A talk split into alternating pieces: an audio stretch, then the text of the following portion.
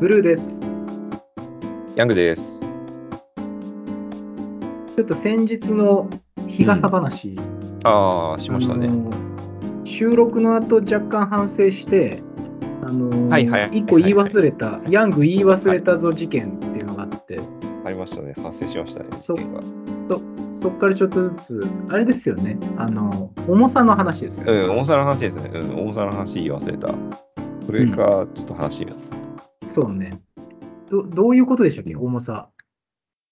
うんあ、何かっていうと、あの、そう、あの、アマゾンで買うときに、あのーまあ、とにかく軽い方がいいかなと思って、軽いやつを買ったんですよ。で、うん100、確かに100、120、30グラムくらいだったかな？100グラム台の。100グラム台って普通の雨傘から比べるとだいぶ軽いと思うんですけど、そう買ったんですよね。う。ん。で、まあ、カバンに入れても、そんなに重さ増えないし、まあ、持ち運び楽かなと思って軽い、うんうんうん軽いやつ買ったんですけど、いざ刺してみると、なんか軽すぎて不安になるんですよ。なんか、大丈夫かなこれみたいな。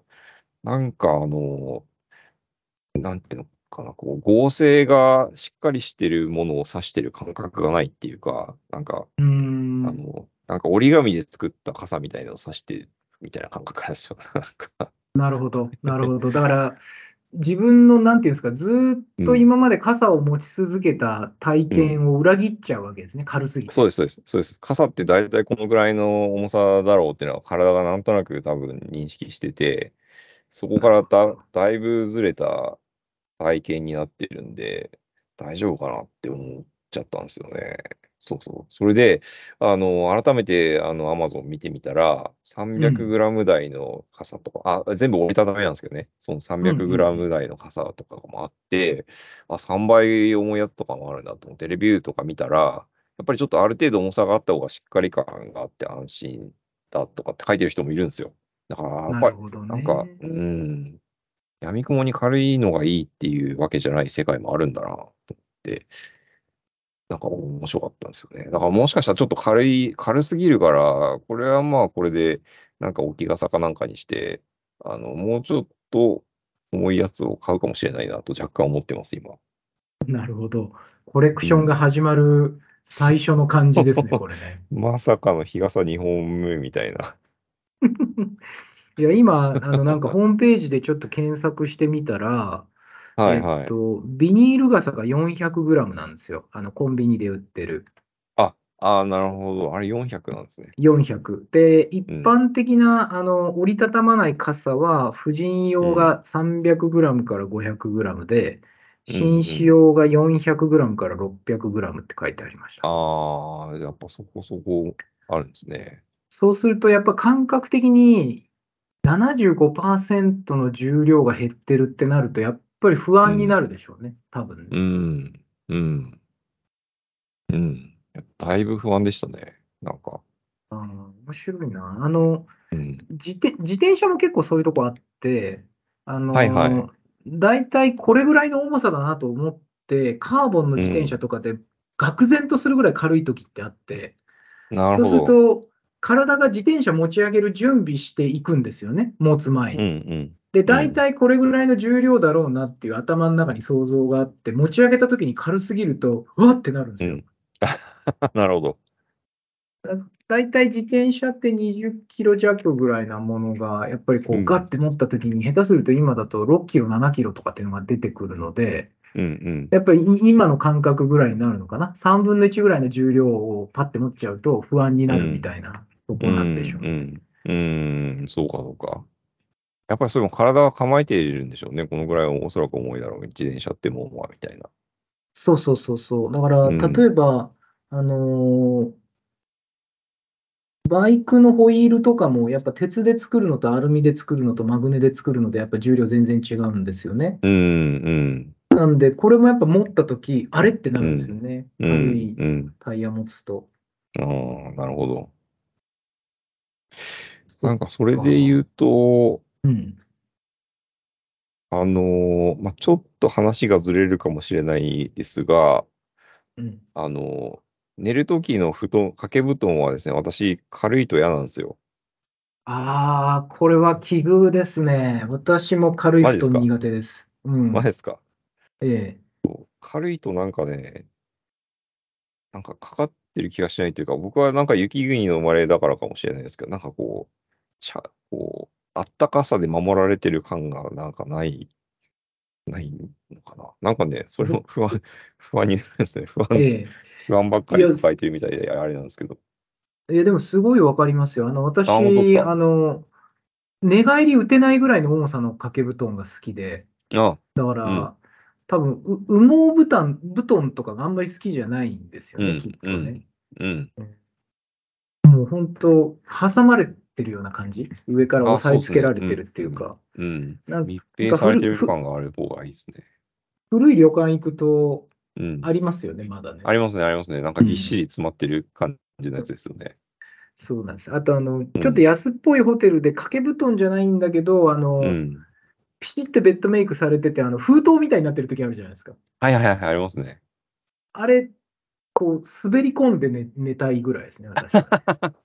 それまたちょっと別の性癖じゃないですか、それは。あのもう動けないぐらいのあの 感じやばいこれが。大丈夫ですか？このまま話進んで大丈夫ですか大丈夫です、大丈夫です。でも本当に正直、し知られざる。いやいや、正直私、本当金持ちになったら、お手伝いさんが私がベッドに寝た後にベッドメイクしてほしいぐらいなんですよ。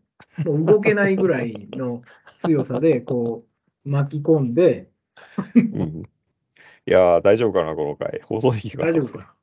でお金持ちになったら、そういうふうにしてもらいたいですよね。なるほど。えーなるほど。えそうですか。でもちょっちょっと話戻しますけど、はい、戻しましょう。はい。なんか買い物するとかっていうときに、うん重量が KPI に入るものってなんすかね？なんかあり重ますか量がね KPI か。なんですかね。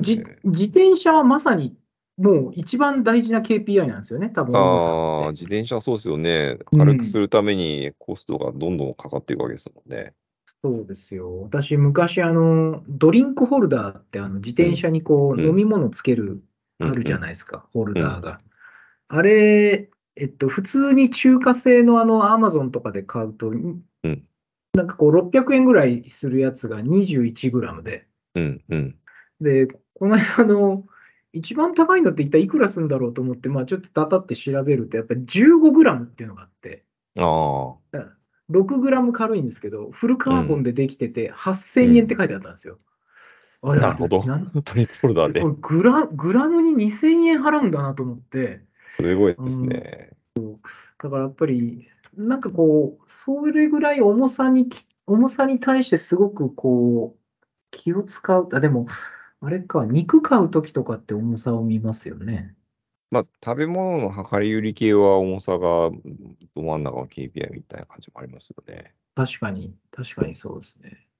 それ以外ででもなんあか、最近あったかな。あとね、意外と、あのーあれ、難しいのが、あの、ギターの重さとか結構難しいですね。ああれは軽い方がいいんですか？重い方がいいんですか？ある程度なんか重さがあった方がいいような気がするな。うん、なんかね、一概に言えなくて、うんえーっと、あえて言うならば、演奏性と出音のトレードオフみたいな感じなんですよ。で、軽ければ軽いほど確かにその立って弾くときの負担とか減るし、そうですね。取り回しやすいから楽なんですけど、うんうんなんか軽い、なんかただ軽いだけだとなんか音もなんかペラッペラみたいな時もあったりするんですよ。うん。なるほど。だいたいギター、エレキギターって3.5キロ前後くらいのものが多いんですけど、うんあ。の4キロ超えると結構重いんですよね。ただね。重い木使ってると、やっぱりその木なりの特徴のある音が出て、それが好きみたいな人もいるから、そういう重いギターをあえて使うみたいな人もいるし、なんかね、んそれだけ重、軽いだけでもいいって言えないし、重いだけでもいいって言えないみたいな、ちょっと不思議な世界があるっていうのはありますね。え、た、例えば、えっと、誰か聞いたことない、初めて聞くミュージシャンの音楽で、はい。ギターのリフ聞いて、このギター絶対重いギターだなとかって感じたりします？うわーっとですね、エレキギターは正直わかんないですね。あのそあの、えっと、加工しない音で弾いてると、わからなそういうことかくもないかもしれないけど、でもまあ、アンプでやっぱり、うん、まあ増幅しちゃうからね。う。うん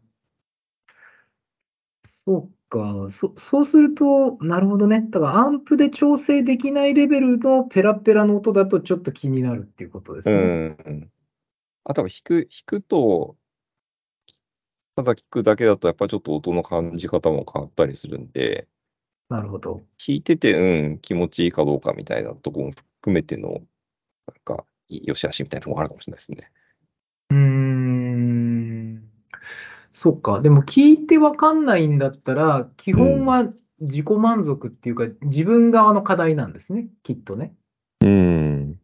なんか、そうなんですよ。高い。よく YouTube で、なんか、6000円のギターと6万円のギターと、ね、60万のギターととかってあるんですけど、うん。うん、あれって音だけを YouTube の圧縮された、あのデータで聞いてても、まあ、正直あんまりわかんないんですけど、実際にこう抱えて弾くと、うん、なんかその握り心地の、こう、なんていうんですかね、心地よさとか、なんかこう、弦一本一本のこのピッチの合ってる感じとか、なんかボディの振動ネックの振動がなんかこうシンクしてる感じとか、なんかね、やっぱり違うんですよ、高いギターって。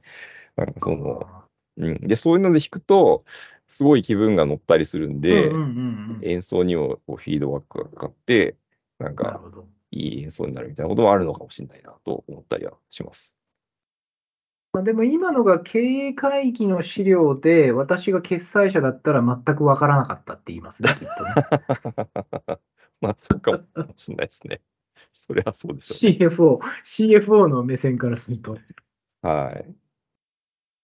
そうですね。でも、感感覚的には分かりますけどね、やっぱりこう、うん、いろんな意味で増幅されて、フィードバックされて、自分の演奏のケーパビリティが上がるみたいな話は、絶対あると思うんですよ。うんうんうん、ちょっと我々も最近、あの技術戦略を書き直してまして、はい、そういう項目が載りますから。なるほど。なかなか楽しみになりますよね。だから今だと、よくわからないって、そんなの全然わからないって言われるやつを分かるようになんなきゃダメですよっていう戦略に書き直そうとしてますから。うん、なるほど。まあ、結構感性を大事にするような企業目的を掲げてますもんね、我々の会社そうそうそうそう。なんで、ちょっとそこをね、うん、ちょっと今回、ちゃんと明文化しようっつって、えー、なるほど今朝、今朝全部固めてきましたから。ああ、そうなんですね。なるほど。ええーはい。素晴らしい。こう、こうご期待ということで。わかりました。はい。はい。ありがとうございました。はい、ありがとうございました。